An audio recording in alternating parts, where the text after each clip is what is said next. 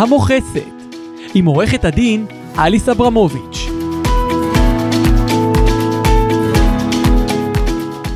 בוקר טוב, ברוכים הבאים לפודקאסט המוכסת, פודקאסט בענייני מכס וסחר בינלאומי. היום אנחנו עם עורך דין רועי ארפי. שלום רועי, בוקר היי, טוב. בוקר טוב אליס, תודה על ההזמנה. בבקשה, בכיף. מה, מי אתה עורך דין רועי ארפי? אה, מי אני זה ככה שאלה גדולה. אה, אני עורך דין, אה, יצא ככה שאני מתמחה בכל הנושא שקשור ליבוא מקביל של כלי רכב. מא' ועד ת', כלומר מהרגע שסתם אדם מן היישוב או מישהו שמתעניין בכלי רכב עלה לו רעיון בראש שהוא רוצה להיות יבואן מכוניות והוא לא יודע כלום אז אני בעצם מלווה אותו ממש מכיתה א' ועד uh, יסודי ואחרי זה יכול להיות שגם הוא יגדל לתיכון. מה זאת אומרת יסודי ותיכון? היום בעצם יש שלושה סוגים של יבואני רכב בישראל. יש יבואן זעיר שיכול לייבא עד 20 כלי רכב יש יבואן עקיף שיכול לייבא בהדרגתיות כן אבל יכול גם לייבא כמות בלתי מוגבלת ויש יבואן ישיר שהוא בעצם אה, אה, עם קשר ישיר ליצרן וזה בעצם היבואנים הגדולים כמו קולמוביל דלק מוטורס וכאלה וכאלה. אז אנחנו בעצם במשרד שלנו מלווים את היבואן הרג, החל מהרגע שהוא אה, בעצם אה, רוצה להפוך להיות יבואן זעיר. אנחנו מלווים אותו בכל הנושא של הרגולציה אה, מול משרד התחבורה מול רשות המיסים מול משרד הרישוי מול הפקידים גם בנושאים של הסכמים וסכסוכים עם לקוחות. ואם במידה והלקוח רואה מה טוב ויש לו תיאבון והוא רואה שהיבוא הזעיר טוב והוא מוכר והוא מצליח אז הוא מקבל תיאבון והוא רוצה להיות יבואן עקיף. וזה גם המטרה של משרד התחבורה הרגולטור של התחום הזה זו הייתה בעצם המטרה שלו המטרה שלו הייתה בעצם אה, לתת קצת אה, אה, תיאבון עם יבוא זעיר של עד 20 רכבים אה, כמובן שהיום אנחנו מדברים גם על זה שאנחנו רוצים להגדיל את המכסה של רכבים אנחנו נדבר על זה כנראה יותר מאוחר. ויש חלק מהלקוחות הרבה מהלקוחות האמת מעוניינים גם להפוך להיות יבואנים עקיפים אבל זה דורש אה, אה, ניסיון וקשרים הרבה יותר טובים ורק בוא נגיד ככה הטובים יותר מצליחים להיות יבואנים עקיפים. אוקיי, אז בוא רגע נעשה רק יישור קו. נספר, נספר קצת על ההיסטוריה החקיקתית בתחום הזה. עד שנת 2016 לא היה יבוא מקביל של כלי רכב לישראל. אפשר היה רק לייבא כלי רכב ביבוא אישי בעזרה של, בדרך כלל בעזרה של אה, מישהו שקורא לעצמו מתווך, שלא היה שום פיקוח למעשה על העבודה שלו. ובשנת 2016, בנובמבר 2016, נכנס לתוקף חוק רישוי שירותים ומקצועות בענף הרכב, שבין יתר הדברים שהוא עושה שם בעצם הוא מייסד את הענף של היבוא המקביל, כמו שאמרת יש יבואנים זעירים שמותר להם לייבא עד 20 כלי רכב בשנה, הם מהמם. יכולים לייבא אותם למעשה מכל גורם בחו"ל שהם רוצים, ויש יבואנים עקיפים אה, שהם רשאים לייבא כלי רכב רק מסוכנים שקשורים בהסכמים עם, היבואן, עם היצרן של הרכב. וכמובן יש את היבואנים הישירים שאנחנו מכירים אותם אה, מימים ימימה שהם בעצם יש להם הסכמי בלעדיות, הסכמי הפצה בלעדית עם יצרני הרכב והם היבואנים, מה שנקרא היבואנים הישירים או היבואנים הרשמיים. נכון נכון אה, אז נכון. בואו רגע רק נזכור קצת את השוק מאז, אה, מאז שהחוק אה, נכנס לתוקף. מהמם. אני מסתכלת בדוח מבקר המדינה, הוא אמנם מתייחס רק עד שנת 2020, אבל ככה בשביל לסבר את האוזן, בשנת 2016, ערב כניסת החוק לתוקף, לא היו כמובן יבואנים זעירים אה, בכלל. בכלל כמעט כן. אה, ובשנת 2020 היו 164 יבואנים זעירים. אם אני מדברת על מספר הרכבים, אז בשנת 2016 כמובן לא היו, אה, יבוא, אה, לא היו אה, רכבים ביבוא זעיר בישראל, אבל אנחנו רואים שהמספרים עולים משנה לשנה החל מ-2017. ב-2017 יש 21, 2018 יש כבר 163, קפיצה גדולה ב-2019 923, וב-2020 זה כבר 1768. כן. כלומר בטווח של אה, נאמר חמש שנים, מ- גדלנו מ-21 ל-1768 ואני מניחה ש-2021-2022 זה אפילו עלה. שזה שנים שלא נזכרו בדוח מבקר המדינה זה אפילו יותר מזה. אני אגיד לך מה אליס, התחום הזה זה תחום מאוד נחשק זה תחום שהמון אנשים נמשכים אליו. זה תחום שהוא נוצץ וכזה גלמור, אבל מצד שני הוא מאוד, אה, ננסח את זה, הוא עם המון מוקשים. נכון. ומאוד קל אה, לרוץ קדימה, ומי שלא יודע ולא מתמצא ב- ברגולציה, בחוקים, בתקנות, בנהלים, מוצא את עצמו אחרי שנתיים שלוש עם המון אה, קנסות וגירעונות ורכבים שעומדים לו כאבן שאין לה הופכין. נכון. עכשיו בוא, בוא נגיד, רק, בוא... רק אני אסיים את כן. הדבר הזה, רק בשביל לסיים את העניין הזה. ה- הנתח השוק באחוזים של היבוא המקביל, אם בין 2014 ל-2016 עמד על 0.7 אחוז, הוא גדל, אבל יחסית במעט, כי בין 2017 ל-2020 הוא 2 אחוז בלבד. נכון, אה, נכון, מכלל היבוא של הרכב. נכון. ו- אבל הוא גם גודל. מה, אם אנחנו נסתכל על זה, או בכלל אה, מי שמעוניין, ששומע היום את הפודקאסט שלנו, מסתכל ויכול אה, לגשת לאתר של משרד התחבורה, אנחנו נשים לב שמבחינת הציבור יש דרישה מאוד גדולה, כלומר המון אנשים רוצים להיות יבואנים זהירים.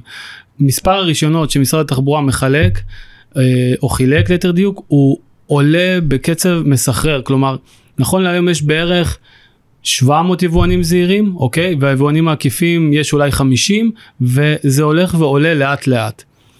הסיבה, לא הסיבה, אפשר, לגרום, אפשר לקרוא לזה אפילו הצלחה, אפשר לקרוא לזה בעצם היבוא הזעיר, הרפורמה הזו שמשרד התחבורה קידם, אפשר לקרוא לה הצלחה.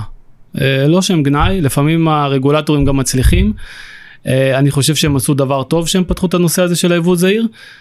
צריך כמובן להמשיך ולדחוף ולשכלל את זה ולקדם את היבוא המקביל. אנחנו כן יכולים לראות באמת שב, כי המטרה שככל... הסופית הרי, כרגע ביבוא מקביל, בין היתר בגלל המגבלה של ה-20 כלי רכב בשנה, כרגע ביבוא מקביל מביאים בעיקר רכבי יוקרה. כי מה נכון. לעשות, זה הרכבים שמתח הרווחים עליהם הוא הכי גבוה. נכון. אבל כשיפתחו את היבוא המקביל, המטרה היא, בסך הכל כל המטרה של הרפורמה היא לא נועדה להוזיל רכבי יוקרה לעשירון שיכול להרשות נכון, לעצמו נכון, לקנות אותם. נכון, המטרה הייתה נכון. בעצם להוזיל את כלי הרכב לכלל הציבור בישראל. נכון. זאת אומרת שרוצים שיבואנים מקבילים יביאו גם כלי רכב רגילים, ברור, רכבים אבל- משפחתיים, לא רכבי יוקרה. הרי במטרה להוזיל את יוקר המחיה ולהוזיל את הרכבים, הרי בשוק שמוכר 300 אלף כלי רכב בממוצע בשנה, ברור שהרכבי יוקרה הם נתח מאוד קטן וזה לא הפוטנציאל. הרגולטור מעוניין שהיבואנים המקבילים יתחילו לייבא רכבים במחירים אטרקטיביים. עד 200 אלף שקל וזה קורה זה כל היופי אבל זה לוקח זמן אין מה לעשות כמו כל מהפכה דברים לוקחים זמן ותמיד השינוי מתחיל תמיד מלמעלה. מה הכוונה? תמיד זה מתחיל במוצרי יוקרה. זה כמו טלפון אוקיי? הטאץ' מתי שהשתחרר האייפון לא היה עוד אה, אה, מכשירי טאץ' נכון? והאייפון היה מאוד יקר אבל לאט לאט פתאום את רואה שכל היצרנים התחילו לייצר מכשירי טאץ' כמו אייפון, כמו סמסונג, אה, או עוד יצרנים סינים נכנסו לשוק והמחיר של אה, טלפון טאץ' פתאום את שמה לב נהיה שווה לכל נפש. אז אותו דבר גם בשוק של היבוא המקביל כרגע. יותר כלכלי, יותר משתלם ליבואנים האלה לייבא רכבים רגע, יקרים. רגע, אני עוצרת ו- אותך, אבל הסיבה, מהמם. בין היתר, אם הם מוגבלים ל-20 כלי רכב, המגבלה שהרגולטור למעשה הטיל עליהם, היא גם יוצרת את ה... את, ה... את המחסום את בעצם. המחסום, כן, נכון, בגלל שאם נכון. אתה יכול לייבא 20 כלי רכב בשנה, ברור שאתה תייבא את המוצרים, אם מותר לך לייבא רק 20 מוצרים בשנה, אתה תייבא את המוצרים שה... אתה הכי שאתה מרוויח עליהם. עליהם הכי הרבה. אכן, נכון, נכון. עכשיו, בגלל זה גם אנחנו היום בעצם במשא ומתן, סוג של אה, מה, מציגים את אתה העמדה. מתכוון פורום היבואנים הזעירים, כן, פורום היבואנים הזעירים, בעצם... שאתה אה, מנהל אותו. נכון, אה, שזה בעצם קבוצה של יבואנים שהחליטו אה, לקדם את האינטרסים שלהם והנושא הזה חשוב להם ובסוף זה את יודעת זה הפרנסה שלהם זה העבודה שלהם. אה, החליטו בעצם אה, לקדם את האינטרסים מול משרד התחבורה ומול אה, רשות המיסים גם אנחנו נדון בזה כל הנושא של התעודות מקור והם מבקשים בעצם אה, להגדיל את המכסה של הרכבים שהם יכולים לייבא בשביל בעצם לייבא רכבים אה, זולים יותר. אז אם אנחנו בעצם מסכמים את הנקודה הזאת, מה שאני רוצה להגיד זה שהמחוקק רצה בעצם לעשות רפורמה בענף אה, כלי הרכב, במובן זה שמחירי כלי הרכב ירדו. אבל המגבלה שהוא אה, הטיל על היבואנים הזעירים שיכולים לייבא רק 20 כלי רכב בשנה, היא בעצמה גורמת לזה שהרפורמה הזאת לא מתרחבת ומגיעה לכ- לכלל הציבור, כי הם מייבאים את כלי הרכב היקרים, כי זה מה ש... מאפשר להם להרוויח יותר, אבל אם הם היו יכולים לייבא נגיד 100 כלי רכב בשנה, מן הסתם חלק עדיין יהיו רכבי יוקרה, אבל גם היינו מוצאים אה, רכבים בקטגוריות אה, עממיות יותר. נכון, נכון מאוד. עכשיו בואו נדבר על הבעיות שיש אה, ליבוא המקביל. או, יש הרבה בעיות.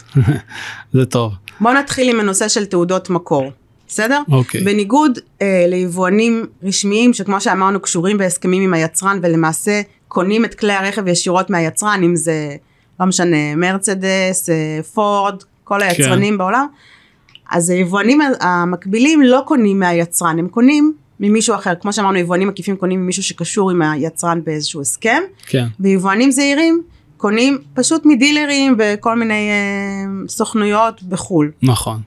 עכשיו, כלי רכב שמגיעים מאירופה ומארצות הברית זכאים לפטור ממכס אם הם מגיעים ארצה עם, תעוד, עם מסמך העדפה. מסמך העדפה זה מסמך אה, מטעם, אה, תלוי מה, אם זה מארצות הברית אז זה מטעם היצואן שבעצם הוא מצהיר בחשבון הספק שלו שהרכב עומד בכללי המקור אה, לפי הסכם הסחר שבין ישראל לארצות הברית. כלומר יש בו את אחוז התשומה האמריקאית הנדרש לצורך קבלת העדפת מכס. נכון. ואם זה מיובא מאירופה אז צריך להציג טופס יורו 1, טופס שוק, שחתום נכון. על ידי רשות המכס באירופה, והוא גם כן מעיד את אותו דבר שהרכב עומד בכללי המקור לפי הסכם הסחר בין ישראל לאירופה. נכון. עכשיו, עברנו את השלב הזה, הבאנו את הרכב לארץ עם מסמך העדפה, הוא השתחרר, לא שילם מכס, כמו שהיבואן הרשמי לא משלם מכס מאותה סיבה, והרכב נמכר לצרכן בישראל.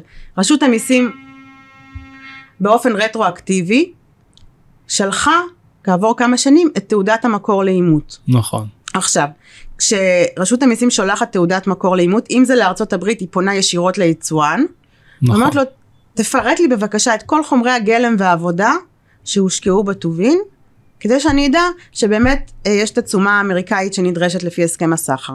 אם האימות נעשה מול אירופה, רשות המכס בישראל פונה לרשות המכס באירופה, ובעצם מבקשת ממנה לוודא עבורה שהרכב עומד בכללי המקור. ופה מתחילה הבעיה, כי אותם אה, יצואנים ששלחו את הרכבים לישראל ביבוא זעיר, הם לא קשורים ליצרן, והם לא הרכיבו, לא בנו את הרכב, לא ייצרו את הרכב בעצמם, הם לא יודעים בעצם להגיד מה אחוז התשומה המקומית ברכב. נכון. ופה מתחילות הבעיות, כי מה שקורה, אם אין אימות, אם המכס נניח לא, אה, לא נחה דעתו מהאימות שמבצע היצואן בארצות הברית, או שרשות המכס באירופה אומרת לו, פניתי ליצואן, לא הצלחתי לאמת את מקור הטובין, מה רשות המכס בישראל עושה? היא הולכת ומוציאה גירעון ליבואן אה, הזעיר הישראלי, אומרת לו, לא הצלחנו לאמת את, את תעודת המקור, ולכן אני דורשת ממך את המכס שלא שולם ביבוא, שזה 7 או 12 אחוז, תלוי איזה רכב זה, כן. ובעצם זה עם אה, קנסות וריביות, כמובן, מה שנקרא הצמדה. הודעת גירעון. נכון, נכון, כן. נכון. אה, כן, אנחנו באמת אה, רואים אה, אה, המון אה, דרישות תשלום שיוצאות רטרואקטיבי ליבואנים זעירים על רכבים שהם הביאו, לצורך הדוגמה ב-2019, אנחנו היום ב-2023, אנשים עדיין מקבלים הודעות גירעון. ההתנהלות של המכס בנושא הזה היא מאוד בעייתית, אה, בלשון המעטה. היבואן הזעיר בעצם מלכתחילה הוא, הוא משונמך לעומת היבואן הישיר. למה? אוקיי? כי מן הסתם אין לו שום קשר ישיר ליצרן. כן, עכשיו, קחי גם, תוסיפי לזה בעצם שהוא בעצם אה, קונה רכבים מכל מיני אה, גורמים, הוא יכול לקנות אה, חמישה רכבים מדילר מסוים, או רכב אחד מדילר מסוים, ואז לא לדבר איתו יותר ever, כן, אוקיי? כן, עכשיו, המכס גם לא מיידע את היבואן שהוא התחיל הליך אימות לגבי תעודה שהוא המציא להם, אוקיי? הוא לא מיידע את היבואן, כן. ואז בעצם מה קורה? הרבה פעמים קורה מקרה שהמכס מוציא הודעת גירעון רק בגלל שהמכס האירופאי לא ענה לו, כלומר אם המכס הישראלי, זה גם אפשרות, כן, המכס הישראלי יש אפשרות בהתאם להסכם הסחר, להוציא הודעת חיוב, אם לא התקבלה שום תשובה מהמכס בחו"ל אה, תוך עשרה חודשים, כלומר הרבה פעמים נפסלות תעודות מקור בגלל שהמכס באירופה לא ענה למכס הישראלי, אוקיי? כן, שזה אבסורד, זה אבסורד, פשוט נושא טכני, הרי בסופו של יום, על מה ולמה אה, יש את הפטור הזה של ה-7%. ה-7% הרי זה, זה מכס, מה זה מכס? מס מסוג מכס, הוא בא להגן על תוצרת מקומית. בארץ פעם אחרונה שבדקתי לא מייצרים רכבים אוקיי אז למה בכלל אתם גובים את המכס נכון. למה הרי אין שום תוצרת מקומית על מה אתם באים להגן. נכון, אם כי אני חייבת להגיד לך שהעמדה הרשמית של רשות המיסים בעניין הזה, מהמם. זה שמכס לא נועד להגן רק על תוצרת מקומית, אלא יש לו גם אה, אה, טעמים פיסקליים, כלומר, אה. גביית מס. אוקיי בסדר אז אז פייר. למרות שלא בדיוק פייר אבל אנחנו נזרום עם זה בסדר. לא, ו- אבל הבעיה עם זה היא נובעת מה, בעצם האפליה שנוצרת בין יבואן מקביל נכון. ליבואן ישיר. למה? כי יבואן ישיר תמיד יכול לאמת את תעודות המקור שלו, נכון. בעוד שיבואן עקיף לרוב לא יצליח לאמת את תעודות המקור שלו, ואז יוצא שאותו כלי רכב שיוצר באותו מפעל ויובא ארצה על ידי שני יבואנים שונים, אחד יובא על ידי אה, יבואן ישיר ואחד על ידי יבואן מקביל, שניהם קיבלו פטור ממכס ביבוא, אבל רק היבואן הזעיר יצטרך לשלם את הפרשי המיסים בדיעבד עם התוספות של הריבית וההצמדה וקנסות נכון. הפיגורים, אחרי שהוא כבר מכר את הרכב, באופן שזה כבר ממש הפסד שלו, כי הוא כמובן לא יכול לגבות את זה או לגלגל את זה הלאה. והוא לא יכול גם להגיד לעצמו, אוקיי, אז אני לא רוצה, אני רוצה להימנע מראש ממצב שיאמתו לי את תעודת המקור בדיעבד, אז אני מראש אביא את זה בלי תעודת מקור. למה הוא לא יכול לעשות את זה? כי יבוא מקביל בכלל, לא רק בתחום הרכב, עובד קצת כמו ארביטראז', אוקיי? כשהארביטראז' במניות, כשאתה מייבא מהמם. אה, רכב לארץ, אתה יכול אה, לייבא אותו אם אתה יודע שאתה תמכור אותו במחיר שהוא נמוך מזה של היבואן הישיר, כי אחרת אתה לא תוכל בעצם אה, אה, בכלל נכון, לעבוד. נכון, נכון. אז אתה לא יכול להביא אותו, להגיד אוקיי אני אביא אותו בלי מסמך העדפה, אני אשלם 7 או 12 אחוז מכס, ואחר כך אה, אני אמכור את זה בארץ, כי אתה מראש מייקר את הרכב ביחס לזה של היבואן הישיר, אתה לא יכול להתחרות. נכון בו. נכון בעצם עצם ה... יש המון יבואנים זעירים שבעצם אה, אה, עצרו את העבודה שלהם בגלל שהם לא מצליחים להשיג את התעודת מקור הזו ואפילו עזבי שהם לא מצליחים להשיג את התעודת מקור. הם גם אם הם יכולים להשיג את התעודת מקור הם מפחדים שהם לא יוכלו לעמוד בעימות ובגלל זה הם לא מייבאים או שהם פשוט מעדיפים לייבא רכבים שמלכתחילה הם יודעים שלא עומדים בתנאי המקור ואז בעצם משלמים את המכס. כי גם היבואן הרשמי משלם את. המכס, נכון, זה הנושא של נכון, התחרות. נכון, כן. עכשיו אני כן רוצה אבל לעמוד על נקודה של הנושא של התעודות מקור בעצם מבחינת המהות.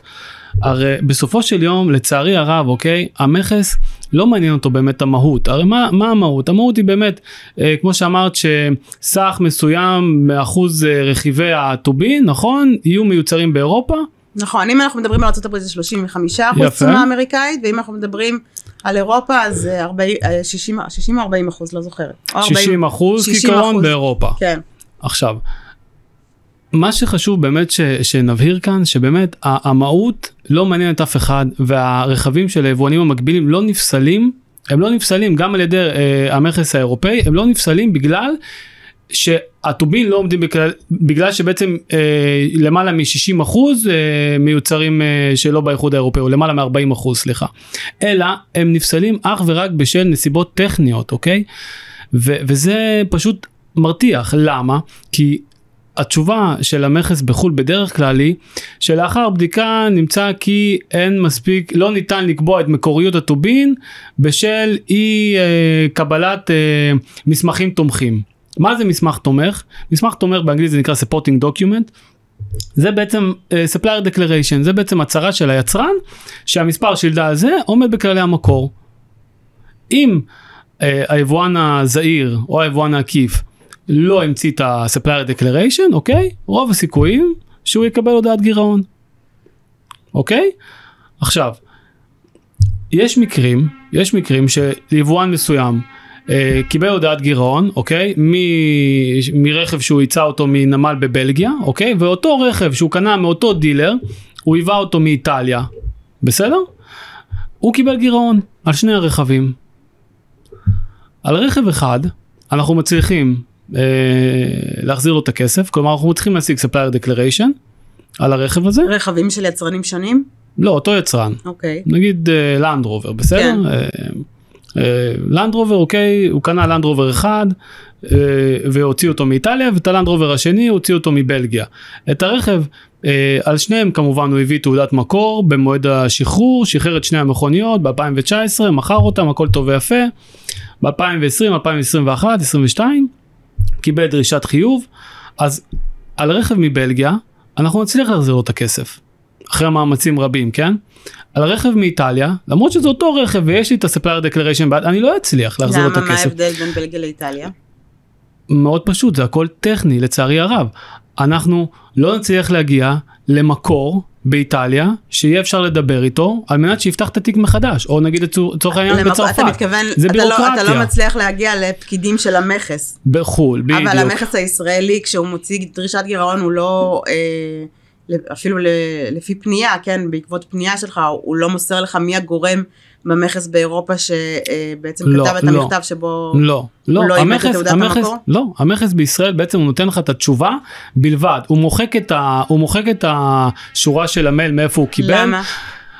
זה הסיבות שלהם, זו שאלה מאוד טובה, למה? הם לא מוכנים לתת, הם לא מוכנים, וגם כשהם נותנים, הם נותנים משהו שהוא מאוד כללי, שזה ממש לחפש מחט בערימה של שחת, והמון אה, גירעונות, אה, לקוחות משלמים אותם רק בגלל הדבר הזה, רק בגלל נושא טכני, ו- כן. ומה שמרתיח זה שהמכס יודע את זה, ו- ו- ולא... לא מפריע להם, לא אכפת להם, זה פשוט לא אכפת להם לצערי הרב. מה גם, יש מקרים, זה עוד מקרה יחסית כעיקרון טוב, שבעצם באיזשהו שלב מסוים אנחנו כן יכולים להצליח להחזיר ללקוח את הכסף. יש מקרים למשל כמו עם BMW, תיק שיש לנו נכון כן, אז זה מה משותף, שרציתי לשאול אותך, השאלה הבאה, מהמם. יש יצרנים שבאופן עקרוני, לא רק שהם בעצמם לא, ינטו, לא, לא יספקו supplier declaration מהסוג הזה, או מסמך תומך, אלא הם אפילו ינחו את הסוכנים שלהם לא לאמת את תעודות המקור לגבי כלי רכב שהסוכנים עצמם מכרו ליבואנים ישראלים. כלומר, יבואן ישראלי עובד עם איזשהו סוכן בחו"ל של BMW או כל, אה, לא משנה, וקונה ממנו רכב, אפילו יש לו יחסים ארוכי טווח איתו, כן? לא קנה ממנו רכב אחד, קנה ממנו הרבה כלי רכב, עובד איתו באופן שוטף. נכון, בבוא היום, כאשר הוא בא לבקש את עזרתו בלהשיג את המסמכים התומכים כדי לאמת את תעודת המקור, בא הסוכן, בא אליו הסוכן ואמר לו, אני מאוד מצטער, אם אני אעזור לך לאמת את תעודת המקור, אני לא אוכל יותר לשמש כסוכן של היצרן. היצרן נכון. הודיע לי שהוא יקנוס אותי או ישלול לי את הרישיון סוכנות. ו... וגם זה סיבה שבגללה יבואנים אה, מקבילים בעצם לא מצליחים לאמת את תעודות מקור. ממש ככה, ובאמת יבואנים מקבילים, ברגע שיוצאת הודעות הגירעון הרטרואקטיבי, בעצם כל הרווח הולך. כל הרווח הולך, כל האוויר יוצא מהכנפיים, ולאנשים אין חשק לייבא, כי אין להם ודאות. כל זה במקביל לכך שהיבואן הישיר משחרר את המכוניות האלה בפטור ממכס מלא, בלי שום הפרעה, באלף, בכמויות של לא יודע, אלפים או מאות רבות של uh, כלי רכב, וכולם בלי פטור. Uh, כולם עם פטור, סליחה.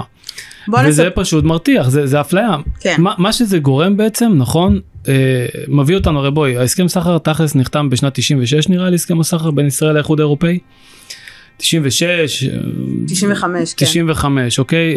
אמ, מן הסתם החיים מתקדמים, הטכנולוגיה משתכללת, היצרנים משתכללים, הכל משתכלל, הכל מתקדם ונראה שההסכם סחר נשאר מאחור. כלומר, חייבים להכניס עדכונים להסכם הסחר ונראה לי שבנוסח של הסכם הסחר היום נתנו ליצרנים את הכוח. מה הכוונה? כלומר, היצרן הוא זה שיחליט אם להביא את ה-supplier declaration ולמי להביא אותו וזה מה שקורה היום באמת. נכון. יש לנו באמת בג"ץ שאנחנו הגשנו עכשיו אה, באפריל אה, 22 שיצא הודעה יום בהיר אחד מיצרן מסוים אוקיי? ששם הוא אומר חברים אני לא מנפיק יותר אה, הצהרות ספק בשל כל מיני עניינים טכניים. זה מקשה עליי זה, זה מכביד עליי ואני לא מוציא את זה.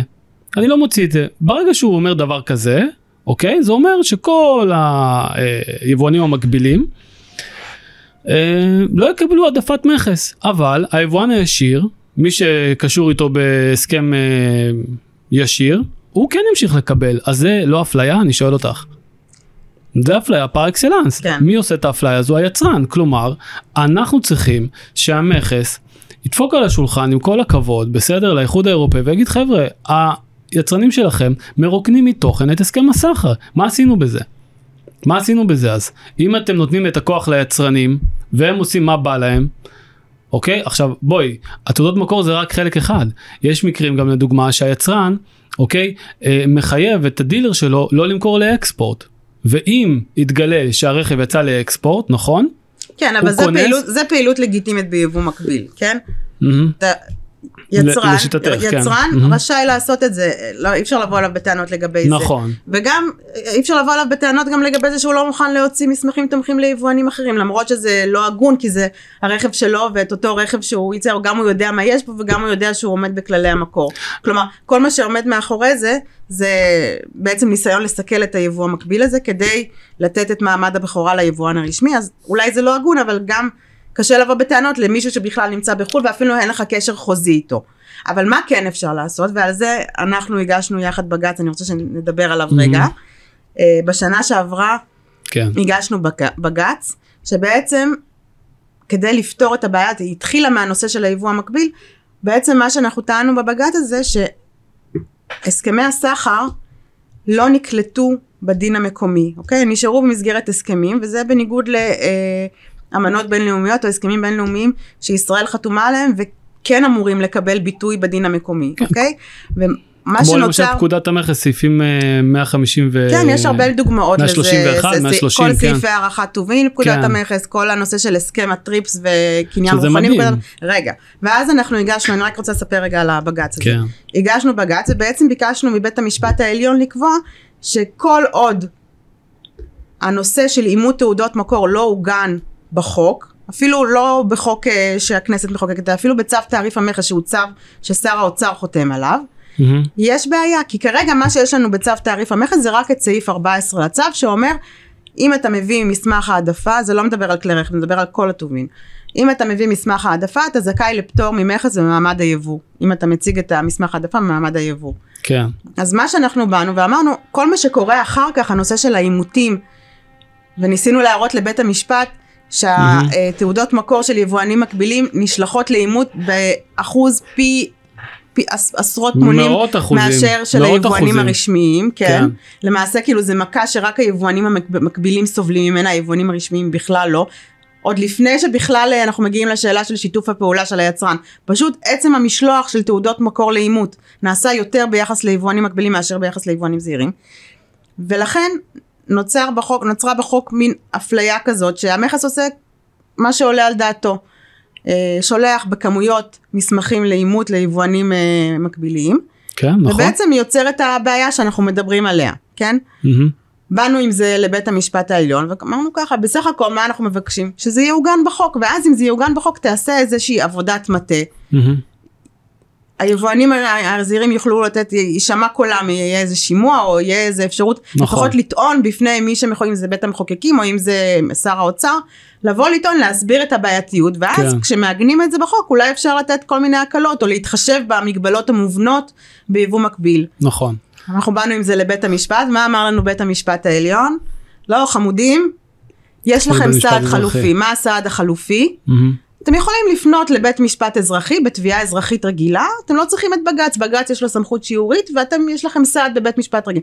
אבל מה זה אומר סעד בבית משפט? כשיבואן מקביל מקבל הודעת גירעון בגלל אימות של תעודת מקור, קודם כל לפעמים הודעת הגירעון היא נניח 17, ב-17 אלף שקל, 20 אלף שקל, 40 אלף שקל.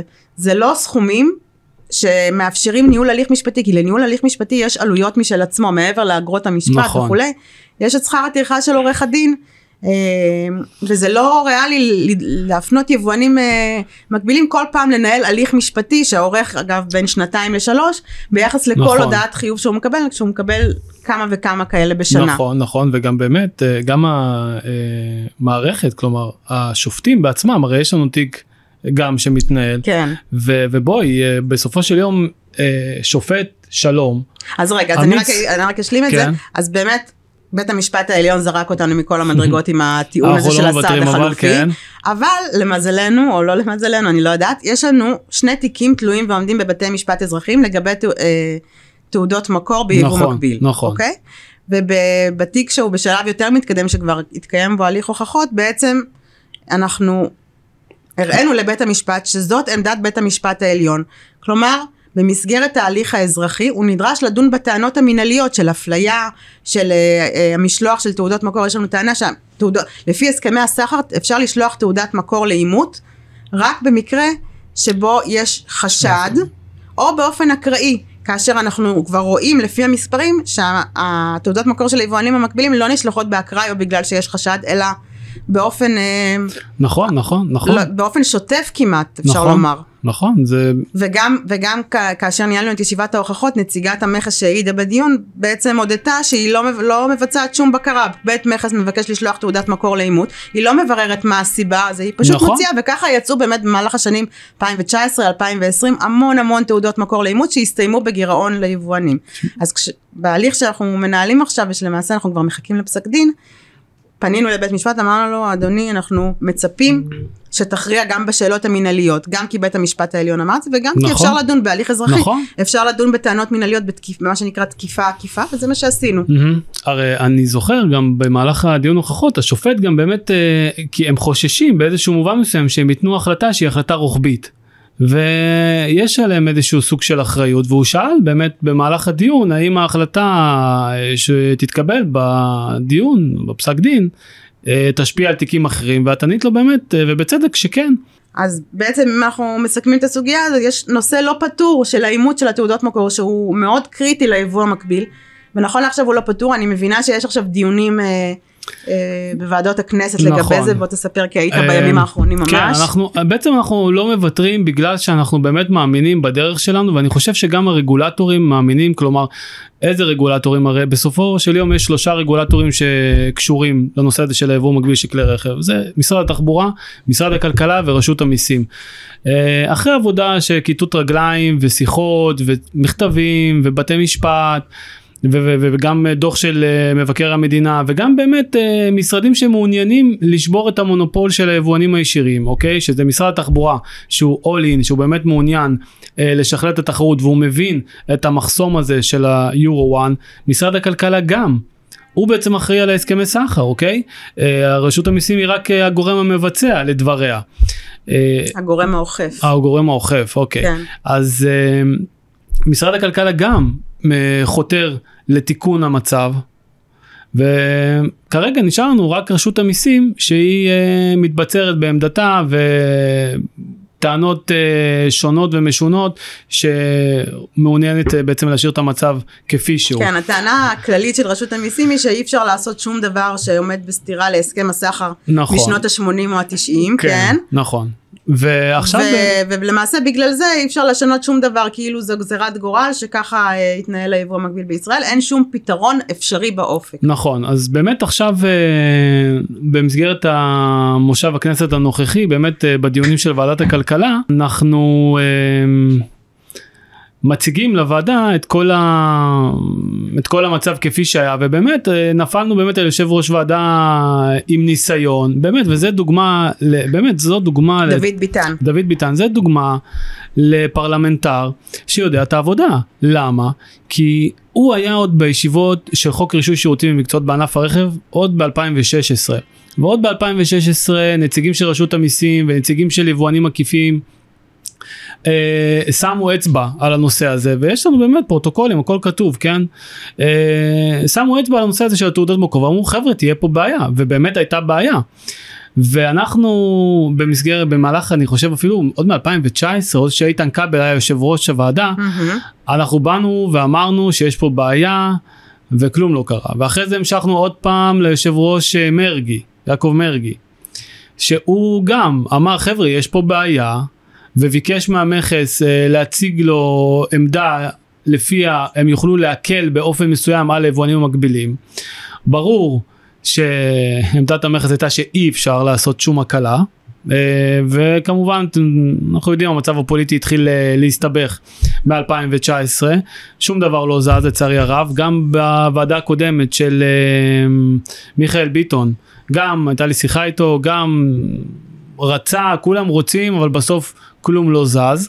Uh, וזה מדהים שאנחנו רואים את ההתפתחות ואת הנושא הזה שהוא על השולחן בעצם כבר כמעט חמש שנים אוקיי ורשות המיסים מציגה את אותה עמדה מציגה את אותו פתרון וכלום לא זז אז היום באמת uh, ועדת הכלכלה בראשות יושב ראש uh, דוד ביטן באמת אה, מפעילה לחץ אה, חזק על רשות המיסים שתגיע להחלטה כי הרי בסופו של יום בלי פתרון של הנושא הזה לא תהיה ודאות וברגע שלא תהיה ודאות אנשים לא יכולים לקום הבוקר ולהשקיע מיליונים אוקיי זה כלי רכב בסדר זה מיליונים של רכבים ואם לא תהיה להם ודאות שהם יודעים שלא יהיה להם מוקש אחרי שלוש שנים, ארבע שנים של אה, קנס, אוקיי? אז הם לא יביאו מכוניות. אז אני רוצה לשאול אותך שאלה אחרונה בנושא הזה של התעודות מקור. מהמם.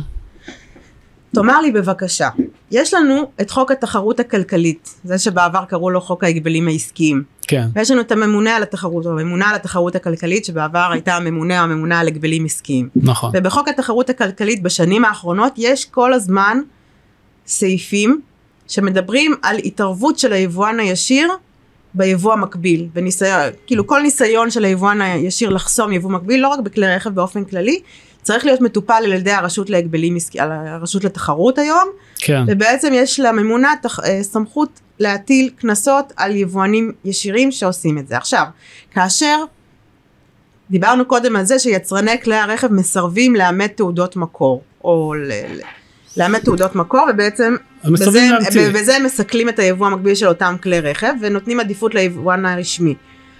למה הממונה על התחרות לא מבצעת חקירה לראות מה היה חלקו של היבואן הרשמי בהחלטה של היצרן לא לאמת תעודות מקור לישראל? זה לא מעניין? מה, הוא סתם לא רוצה? זה מאוד מעניין. כלומר, יש פה לפחות מקום לחקור את זה, למה זה לא קורה? אתה יודע להסביר לי את זה? אה, לצערי הרב לא, אני לא יודע להסביר. אה, אני אגיד לך את האמת, משיחות שהיו לי עם רשות התחרות, לצערי הרב, כן, זה, זה רשות שמעוניינת שתביא לה את הכל על מגש של כסף.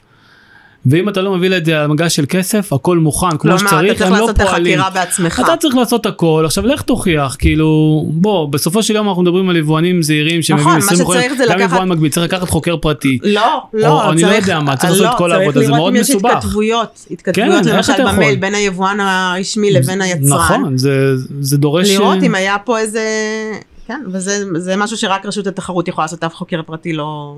אבל לא, שוב, גם במסגרת ה- מה שדיברנו עוד קודם, נכון? הרי את אמרת, בסופו של יום מותר להם אה, להקשות בנושא הזה במסגרת הסכמים חוזיים, אוקיי? מותר בעצם ליבואן הישיר באיזשהו מובן מסוים לדרוש מה, מהיבואן, מהיצרן, אוקיי? אה, לא לחתום או לא לעזור או לא לסייע, זה איזה שהם סוג של הסכמות חוזיות. מאוד קשה אה, לתפוס את היבואן בקטע של התעודות מקור. אה, וזאת הבעיה, הפתרון הוא לא יגיע מרשות התחרות והוא לא יגיע ממשרד התחבורה, הוא יגיע רק אה, ממשרד הכלכלה ומרשות המיסים ומהפוליטיקאים לצערי, או לא לצערי, למזלי, כי, כי הפקידים, המשרדים, רשות המיסים לא מעוניינת לעשות שום שינוי, וגם לא דיברנו על זה בכלל שהיום עם רוב המדינות כבר יש הסכמי סחר, כלומר יש כבר הסכם סחר עם קוריאה, נכון. שזה בערך 30% מהשוק הישראלי, יש הסכם סחר עם אירופה, יש הסכם סחר עם ארצות הברית, אוקיי? אז כאילו, מה, בסוף מה קורה? כל היבואנים הישירים יקבלו תעודות מקור, וכל היבואנים המקבילים לא מקבלים תעודות מקור, זהו, פשוט מאוד, זה הזוי, כן. זה המצב. אני מבינה שאחת ההצעות שעלו זה להעלות את מס הקנייה ולבטל את המכס על כלי רכב, ואז מה הדבר הזה יוצר? יוצר למעשה שוויון בין היבואן הישיר ליבואן המקביל, כי מסמך העדפה, יורו 1 או הצהרת מקור בחשבונית מהמם. מארצות הברית, בעצם מעניק- מעניקה פטור מהמכס בלבד. נכון, היא לא מעניקה פטור ממס קנייה, אז אם יעלו את מס הקנייה ויבטלו את המכס על כלי Mhm. רכב, למעשה היבואן המקביל והיבואן הרשמי יהיו באותו, באותו מצב, אף אחד מהם לא יביא תעודת מקור, כי זה לא יהיה רלוונטי, אין נכון. מכס על כלי רכב. אבל זו החלטה מאוד מאוד אה, לא פופוליסטית נקרא לזה ככה, כי למעשה אם מגדילים את שיעור מס הקנייה על כלי רכב, כל כלי הרכב בישראל, גם היוקרתיים וגם הזולים, כולם יתייקרו לצרכן, כי את מיסי היבוא זה מיסים עקיפים כן. שהיבואנים מגלגלים על הצרכנים. כן. אז זה יעלה את שיעור המע"מ, יעלה את שיעור המס קנייה, כן? כי המס קנייה נגזר גם מה... סליחה, כי המע"מ נגזר ממס הקנייה. נכון. אז למעשה כל כלי הרכב יתייקרו לכל המשק, וגם זה בעצם מחטיא המטרה שלשמה בכלל נוסד המוסד הזה של יבוא מקביל. כן, אבל אפילו, אני אגיד לך, הסיבה העיקרית שהם לא יעלו את המס קנייה זה בגלל הפוליטיקאים. אף פוליטיקאי לא יסכים שבמשמרת שלו בדיוק. העלו אפילו בסנט את מס הקנייה, כי כן. אז זה ייראה שבעצם הוא מעלה מיסים וזה לא נכון, נראה טוב בתקשורת. נכון. רק בגלל זה בעצם לא כן, העלו את בגלל זה אני המס אומרת, זו אה, קנייה. החלטה לא פופוליסטית, ולכן נכון, הסיכוי שלה הוא יש, לא גבוה. יש פתרונות אלטרנטיביים, אנחנו מציעים את זה, אנחנו נציע את זה לוועדת הכלכלה, אני מקווה מאוד באמת שדוד ביטן יצליח במשימה שלו ויהיה חזק ואיתן. אה, בשביל להביא לשינוי של המצב הזה, כי זה, זה ראוי, זה צודק וזה נכון. וזה טוב לכולם. לטובת כלל הציבור, נכון. באמת, זה, זה בסוף זה ישחרר את התחרות. ו, וזה מה שאנחנו רוצים בסוף. אוקיי. כן. בוא נעבור לדבר על כן. בעיות אחרות של יבואנים מקבילים. בעיה נוספת שיש ב- ביבוא המקביל זה שלפי תקנות התעבורה אתה צריך לרשום בישראל במשרד הרישוי רכב שייבאת ב- ביבוא מקביל תוך שנתיים ממועד הייצור שלו. ביבוא אישי. ביבוא מסחרי זה 12 חודשים. נכון, סליחה, 12 חודשים ממועד היבוא. ואם אתה שוכח לעשות את זה, אתה בבעיה כי יש לך רכב שהבאת לארץ, אתה לא יכול למכור אותו כי הוא לא יכול להירשם, לא יכול לקבל רישיון רכב, כן? כן. ושילמת עליו את מיסי היבוא, אתה גם לא יכול להחזיר אותו לספק ככה נכון. כמו שהוא, אתה עדיין בהפסד. ולכן, אה, בעצם מה שלפעמים עושים במקרים כאלה, אם יבואן למשל עקב תקלה או טעות לא רשם בזמן את הרכב בישראל, הוא צריך לפנות אה, למכס להגיד אני מבקש לייצא את הרכב בחזרה, כן? ולקבל את מיסי היבוא חזרה זה נקרא הישבון. אם אתה עושה את זה תוך חצי שנה אתה יכול ולא עשית שום שימוש ברכב, אתה יכול לקבל אותו חזרה.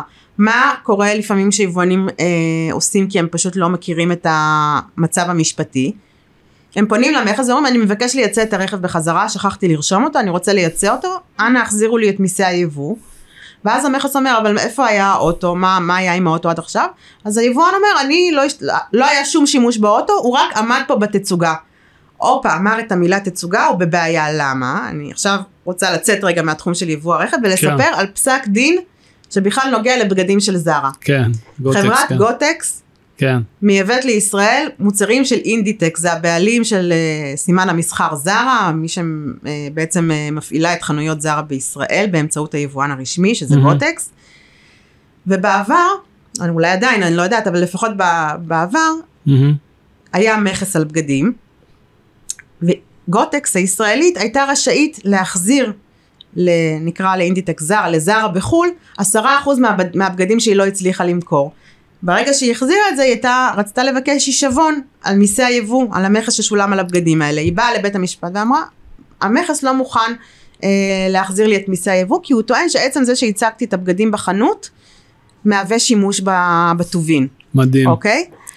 זה הגיע, זה הגיע עד בית המשפט העליון, זה התחיל כן. במחוזי ונגמר בעליון. מה שקורה זה ככה, הוכח בבית המשפט שהמודל העסקי של זרה הוא לא רגיל. המודל הוא של אופנה מהירה, הם מביאים את כל הבגדים שלהם בטיסות, אין להם מחסנים, זה הכל מפוזר ישר לחנויות. בגד יכול להיות בחנות שבוע. ואם אתה תבוא ואתה תתלבט אם לקנות אותו ואתה תחליט לא לקנות אותו, יכול להיות שבשבוע הבא אם תבוא הוא כבר לא מדהים, יהיה. מדהים. זאת אומרת, זה חלק מהמודל העסקי שלהם. ואז בא בית המשפט, באו בעצם גם בית המשפט המחוזי, גם בית המשפט העליון, ואמרו ככה, אם זה המודל העסקי, אז התחלופה המהירה של בגדים בחנויות, היא למעשה חלק מהשימוש. אם, מספיק שהצגת את הבגד בחנות, כן. בשביל שזה ייחשב שהשתמשת בו, כי הוא, עצם זה שהבאת אותו הביא אנשים לחנות שלך. ואולי הם קנו דברים אחרים, אני לא יודעת. זה חלק מהמודל העסקי. כן. ולכן עצם זה שהצגת את הבגד מהווה שימוש בו גם אם לא מכרת אותו. ובאמת התביעה שלהם נדחתה, גם הערעור. נכון. אז כשיבואן, כשיבואן רוצה לייצא את הרכב לחו"ל. בחזרה אחרי שהוא לא רשם אותו בארץ, הוא בבעיה אם הוא טוען שהוא אה, בעצם הציג אותו בתצוגה. כי זה בדיוק אותו מקרה של זרה. אה, כן ולא זה זה מה שעכשיו אמרת על פסק דין גוטק זה פשוט מדהים באמת עד כמה כל מקרה הוא לגופו של עניין באמת ואיך עסק מסוים הוא שונה מעסק אחר. ואיך באמת אלוהים נמצא בפרטים הקטנים זה פשוט מדהים אני לא יודע אם רשות המיסים שהתחילה את הוויכוח עם אה, גוטקס ידעה שזה המודל העסקי של החברה הבנת? כן. כלומר לא לפעמים יודעת. אתה יודע איך אתה מתחיל אתה אף פעם לא יודע איך אתה תצא זה כן. מאוד מעניין. בנושא של הכלי רכב אז אני רק אה, אה, אחדד זה 12 חודשים מתאריך הייצור. אה, צריך לרשום את הרכב ברישום סופי. למה? כי יש הרבה פעמים יבואנים שהם התחילו את התהליך של הרישום והם לא מסיימים אותו. ומספיק באמת שיום אחד הם איחרו ואז זהו משרד הרישוי לא מוכן לרשום להם את האוטו והם נמצאים בברוך עצום. כן. לשאלתך, אה, שתזכירי לי מה הייתה השאלה. אני לא שאלתי אותך את לא- כלום, רק סיפרתי על פסק דין גוטק. אז אוקיי, אז, אז לגבי הנושא הזה של תקנה את 282, החלק הזה לשאלתך ולא זה, אז כן, אה, תמחק להוציא, את זה כן. אחרי זה, כן, תעשה עריכה. כן. אז בקשר לתקנה 282, שזו בעצם התקנה שאומרת שחייבים לרשום רכב בישראל תוך 12 חודשים מהתאריך ייצור, אנחנו באמת נתקלים בהמון יבואנים שבטעות, בהיסח דעת, בחוסר מקצועיות, שכחו לרשום את האוטו. עכשיו, אוטו זה לא ממתק, בסדר? אין לו פג תוקף, כלומר נגמר התוקף, אוקיי, זורקים אותו, בסדר? נכון. זה גם כמו למשל הפסק דין גוטקס שאמרת אוקיי זה לא בגד שאני מציג אותו אוקיי ואז אני צריך להחזיר אותו אין דבר כזה גם אם אני מציג את האוטו אז אני מציג אותו אבל הוא לא נמכר אם הוא היה נמכר הייתי רושם אותו נכון אבל הוא לא נמכר ו- ושכחתי לרשום בזמן אוקיי אז היבואן פה באיזשהו בעיה בעצם מה אוקיי? שאתה כי- אומר כי בעצם- שהעונש, שהעונש שהוא צריך לספוג בגלל זה, שזה למעשה הפסד של כל הערך של הרכב ושל כל מיסי היבוא, זה לא פרופורציונלי לטעות שלו. בוודאי. כי זו טעות טכנית. נכון. כן? אין נכון. מניעה, הרי יש לנו בכבישים בארץ גם רכבים משנות ה-90 שנוסעים עדיין, כן? נכון כאילו אין בעיה עם זה לא התאריך שהאוטו הופך ייצור. לדלעת. כן. זה לא שהאוטו הופך לדלעת עכשיו. התקנה הזו היא לא מידתית בעליל אוקיי? כלומר חבר'ה זה לא הגיוני גם לרשות המיסים בסדר? גם אם אנחנו הרי בסופו של דבר גם רשות המיסים לא רוצה כל כך מהר להחזיר כסף ליבואן נכון? כן. אבל יש מקרים שהיא מחזירה כסף וזה גם חבל על זה בסופו של דבר כי כולם מפסידים גם המדינה מפסידה על זה שהיא מחזירה מיסים גם היבואן מפסיד על זה שהוא מחזיר אוטו בחזרה לחו"ל והוא הפסיד זמן והוא הפסיד כסף ו- וזה לחץ וזה עצבים וזה הוצאות. גם משרד התחבורה אה, בתמונה שעושים לו בלאגן כי לפעמים את יודעת מוצאים את האוטו מיבוא מסחרי ואז מחזירים אותו נכון, ביבוא אני אישי. רוצה שנדבר תכף גם על העניין גם, הזה אה, גם, כן, בעייתי. כן. בסופו של יום לפי דעתי הפתרון הזה אה, פתרון חייב להיות בצורה של תיקון התקנה הזו ולעשות אותה יותר מידתית. כלומר, כמו, ש, כמו שקורה ביבוא רגיל, למשל הבאת מוצר שחייב בתקן ולא היה לך אישור מכון התקנים. הלכת, הוצאת אישור באיחור, אחרי שכבר ביקשת להתיר את הטובין מפיקוח Mhm. המכס, מה שאתה מקבל זה כופר כסף. אתה משלם מעין קנס על זה שלא היה לך את הרישיון בזמן. כן עכשיו ה- ה- במקרה הזה לפי דעתי המחלוקת לא צריכה בכלל להיות מול רשות המיסים המחלוקת צריכה להיות מול משרד הרישוי מה הכוונה איחרתי ביומיים איחרתי בשלושים ימים ברישום סופי של רכב אוקיי תנו לי קנס 5,000 10,000 שקלים בדיוק. איחרתי ב-60 ימים תנו לי עוד 20 אחוז איחרתי ב-90 ימים עוד כסף איחרתי בלמעלה מ-90 כלומר, ימים אתה אומר, תח- יכולות לתמרץ את. היבואנים לבצע את הרישום בדרך של הטלת קנסות כן, במקרה של איחור. זה אפילו לא אבל הסנקציה Mhm. שבעצם כל האוטו הלך עם כל מיסי היבוא היא היא למעשה לא לא מידתית, היא פרופורציונלית. לא מידתית, הרי כן. בואי היום נגיד, נגיד סתם דוגמה, אני לא מדווח למיסוי מקרקעין במועד על אה, מכירת דירה, כן. אוקיי? זה לא שאומרים לי אוקיי, לא יודע, תבטל את העסקה, כן. נכון? לא, נכון. אומרים אוקיי, תשלם קנס כל יום איחור 240 שקל, 280 שקל, כל מיני דברים כאלה. יש מידתיות, בנושא הזה אין מידתיות, אה, וכרגיל לצערי הרב זה לא מעניין אף אחד. אה, וזה נושא שהוא כואב בסופו של יום ליבואנים, לציבור בוא היבואנים. נדבר על הבעיה שנגזרת מתוך הבעיה הזאת. כן, נניח שיבואן שכח לרשום את הרכב, כן. בסדר?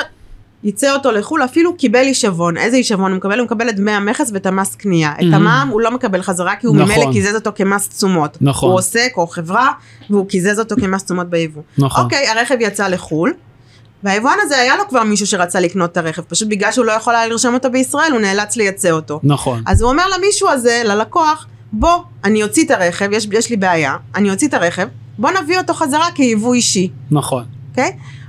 הרכב יוצא לחו"ל, סתם אפילו לקפריסין, מדינה קרובה, לא משנה, נכון. חוזר לארץ כיבוא אישי, ביבוא אישי, כמו שאמרנו, אפשר לרשום אותו תוך 24 חודשים, כלומר, נכון. עצם זה שהבאת אותו ביבוא אישי, כבר קיבלת ארכה של 12 חודשים ברישום.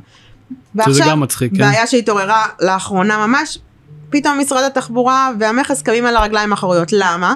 כי חוק רישוי שירותים ומקצועות בענף, בענף הרכב, שמייסד את המוסד הזה של יבוא מקביל, עוסק גם בתחום של יבוא אישי. מדבר מי הוא מתווך, מה צריך להיות בהסכם תיווך ועוד כל מיני כן, רגולציה שקשורה ליבוא 34, אישי. כן. כן, ויש שם סעיף בחוק שאומר שביבוא אישי, מי שמשלם את מיסי היבוא זה היבואן.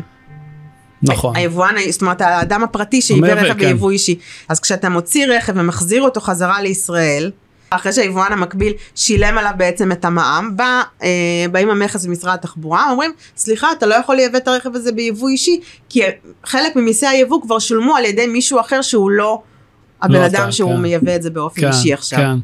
זה, זה באמת, זה, זה בעייתי, זה מצביע על כל הבירוקרטיה ועל כל החוסר אה, סדר, או אפילו, אתה יודע מה, זה לא חוסר סדר, כי בסופו של יום זה תחום שהוא יחסית חדש, היבוא המקביל, ואם בעבר הרשויות לא נתקלו כמעט במקרים כאלה, עכשיו בשנים האחרונות בגלל העלייה שביבוא של כלי רכב ביבוא מקביל הם נתקלים ביותר ויותר מקרים כאלה.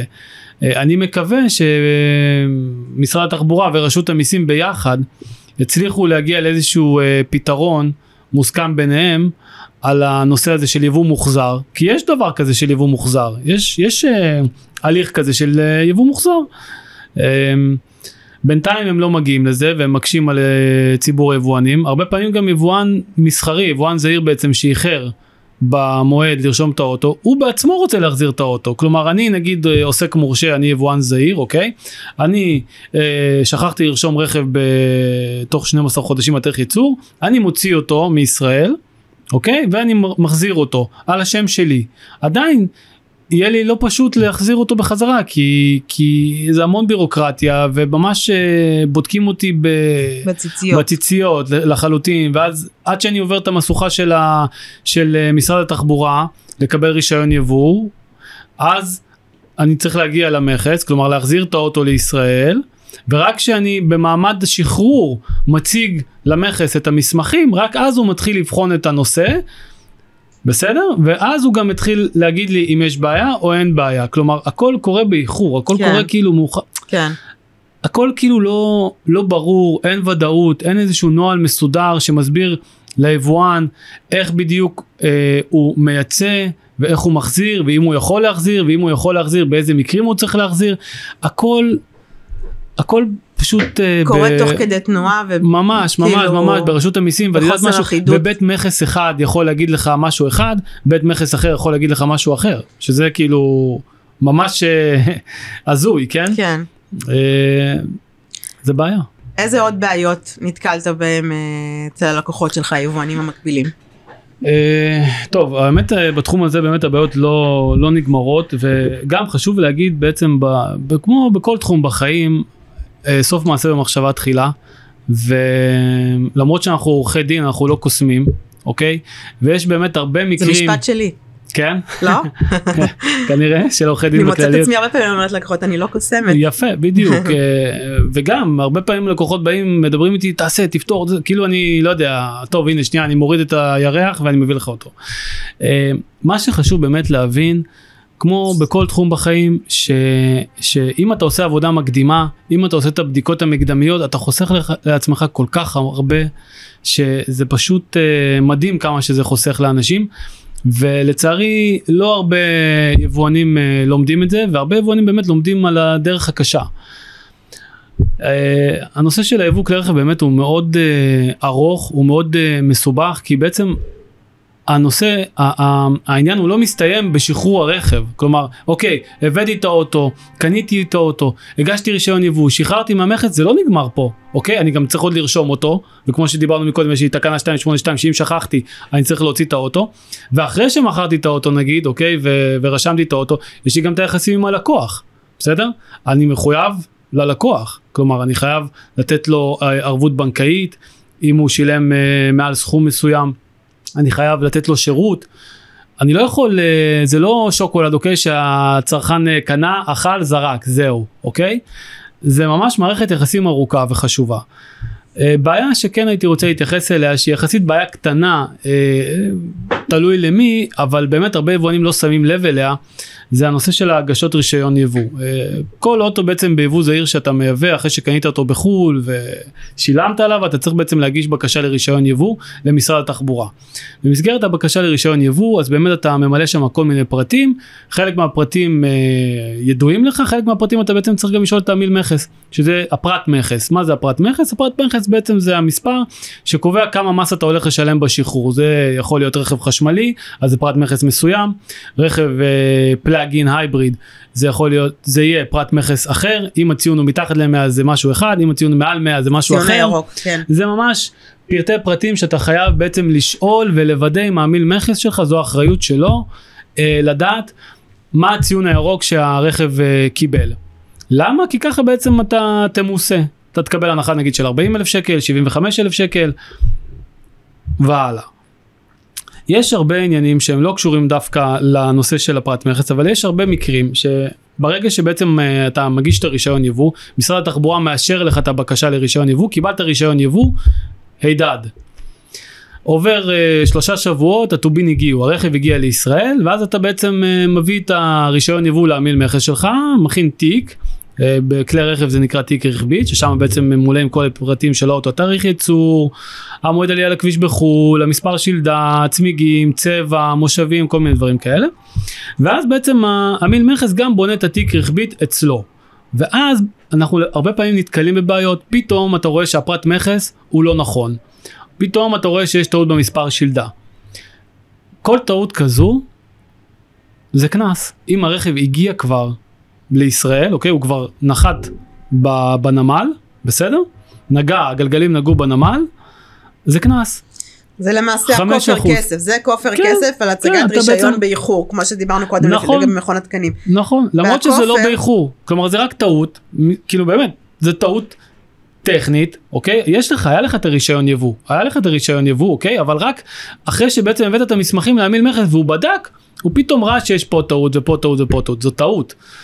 בסופו של יום יש לך רישיון יבוא זה לא שהרכב הגיע בלי רישיון יבוא כן. אוקיי אבל בשביל לעשות את התיקון הזה כן. אתה חייב בעצם להגיש רישיון יבוא מחדש. כן. הבנת וברגע שאתה מגיש את הרישיון יבוא מחדש אז אוטומטית זה קנס. יוצא כופר כסף בדיוק. והכופר כסף הוא באחוזים מערך הטובין שיובאו. נכון ולא רק זה זה בעצם מתחיל בחמש אחוז קנס בפעם הראשונה ואם הבאת שני רכבים נכון. שזה יותר טוב זה עשר אחוז נכון. והלאה והלאה שזה פשוט טירוף ופה באמת חשוב ל, ל, לבדוק ולהיות עם אצבע על הדופק ו, ולא לבדוק פעם אחת, לבדוק 200 פעמים וזה נושא שהוא באמת, איך אומרים שאלוהים נמצא בפרטים הקטנים, זה אלוהים נמצא בפרטים הקטנים, אתה יכול לעשות אלף uh, בקשות לרישיון יבוא, אוקיי?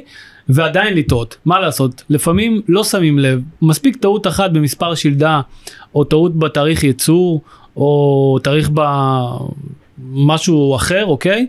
אתה בסוף אה, חופר לעצמך בור.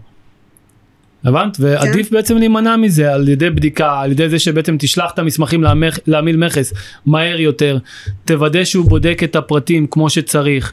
תבדוק את עצמך כמה פעמים, זה יחסוך לך כסף. כן. זה יחסוך כסף. גם נושא של התעודות מקור, או uh, של ציון ירוק, יש הרבה פעמים שמספיק שיחת טלפון אחת אליי או אלייך, יכולה לחסוך ליבואנים עשרות אלפי שקלים, אם לא מאות אלפי שקלים, וזה בחינם. זה יהיה להם בחינם, כן, זה מה שהזוי, אבל אחרי שהם יקבלו את הקנס... אולי אצלך זה בחינם.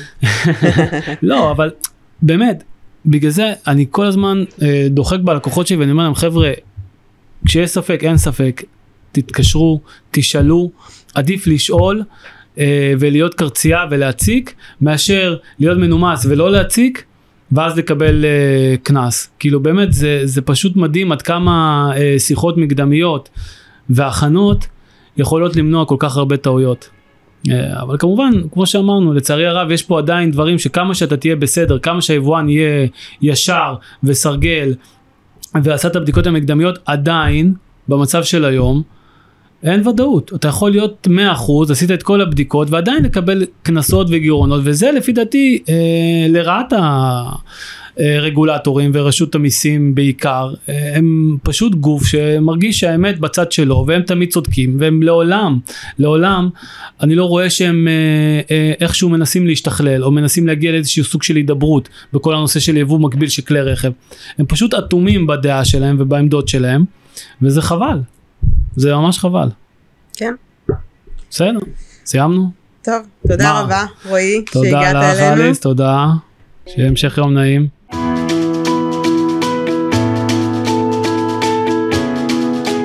תודה רבה שהאזנתם. ניתן לשמוע אותנו גם בספוטיפיי, אפל פודקאסט וגוגל פודקאסט. אם אהבתם את הפרק, נשמח אם תדרגו אותו בחמישה כוכבים באפליקציה שאתם מאזינים לה, ושתשלחו אותו לחבר או לחברה שיוכלו ליהנות ממנו. זה יעזור לנו לעשות עוד תוכן מעניין עבורכם. נתראה בפרקים הבאים.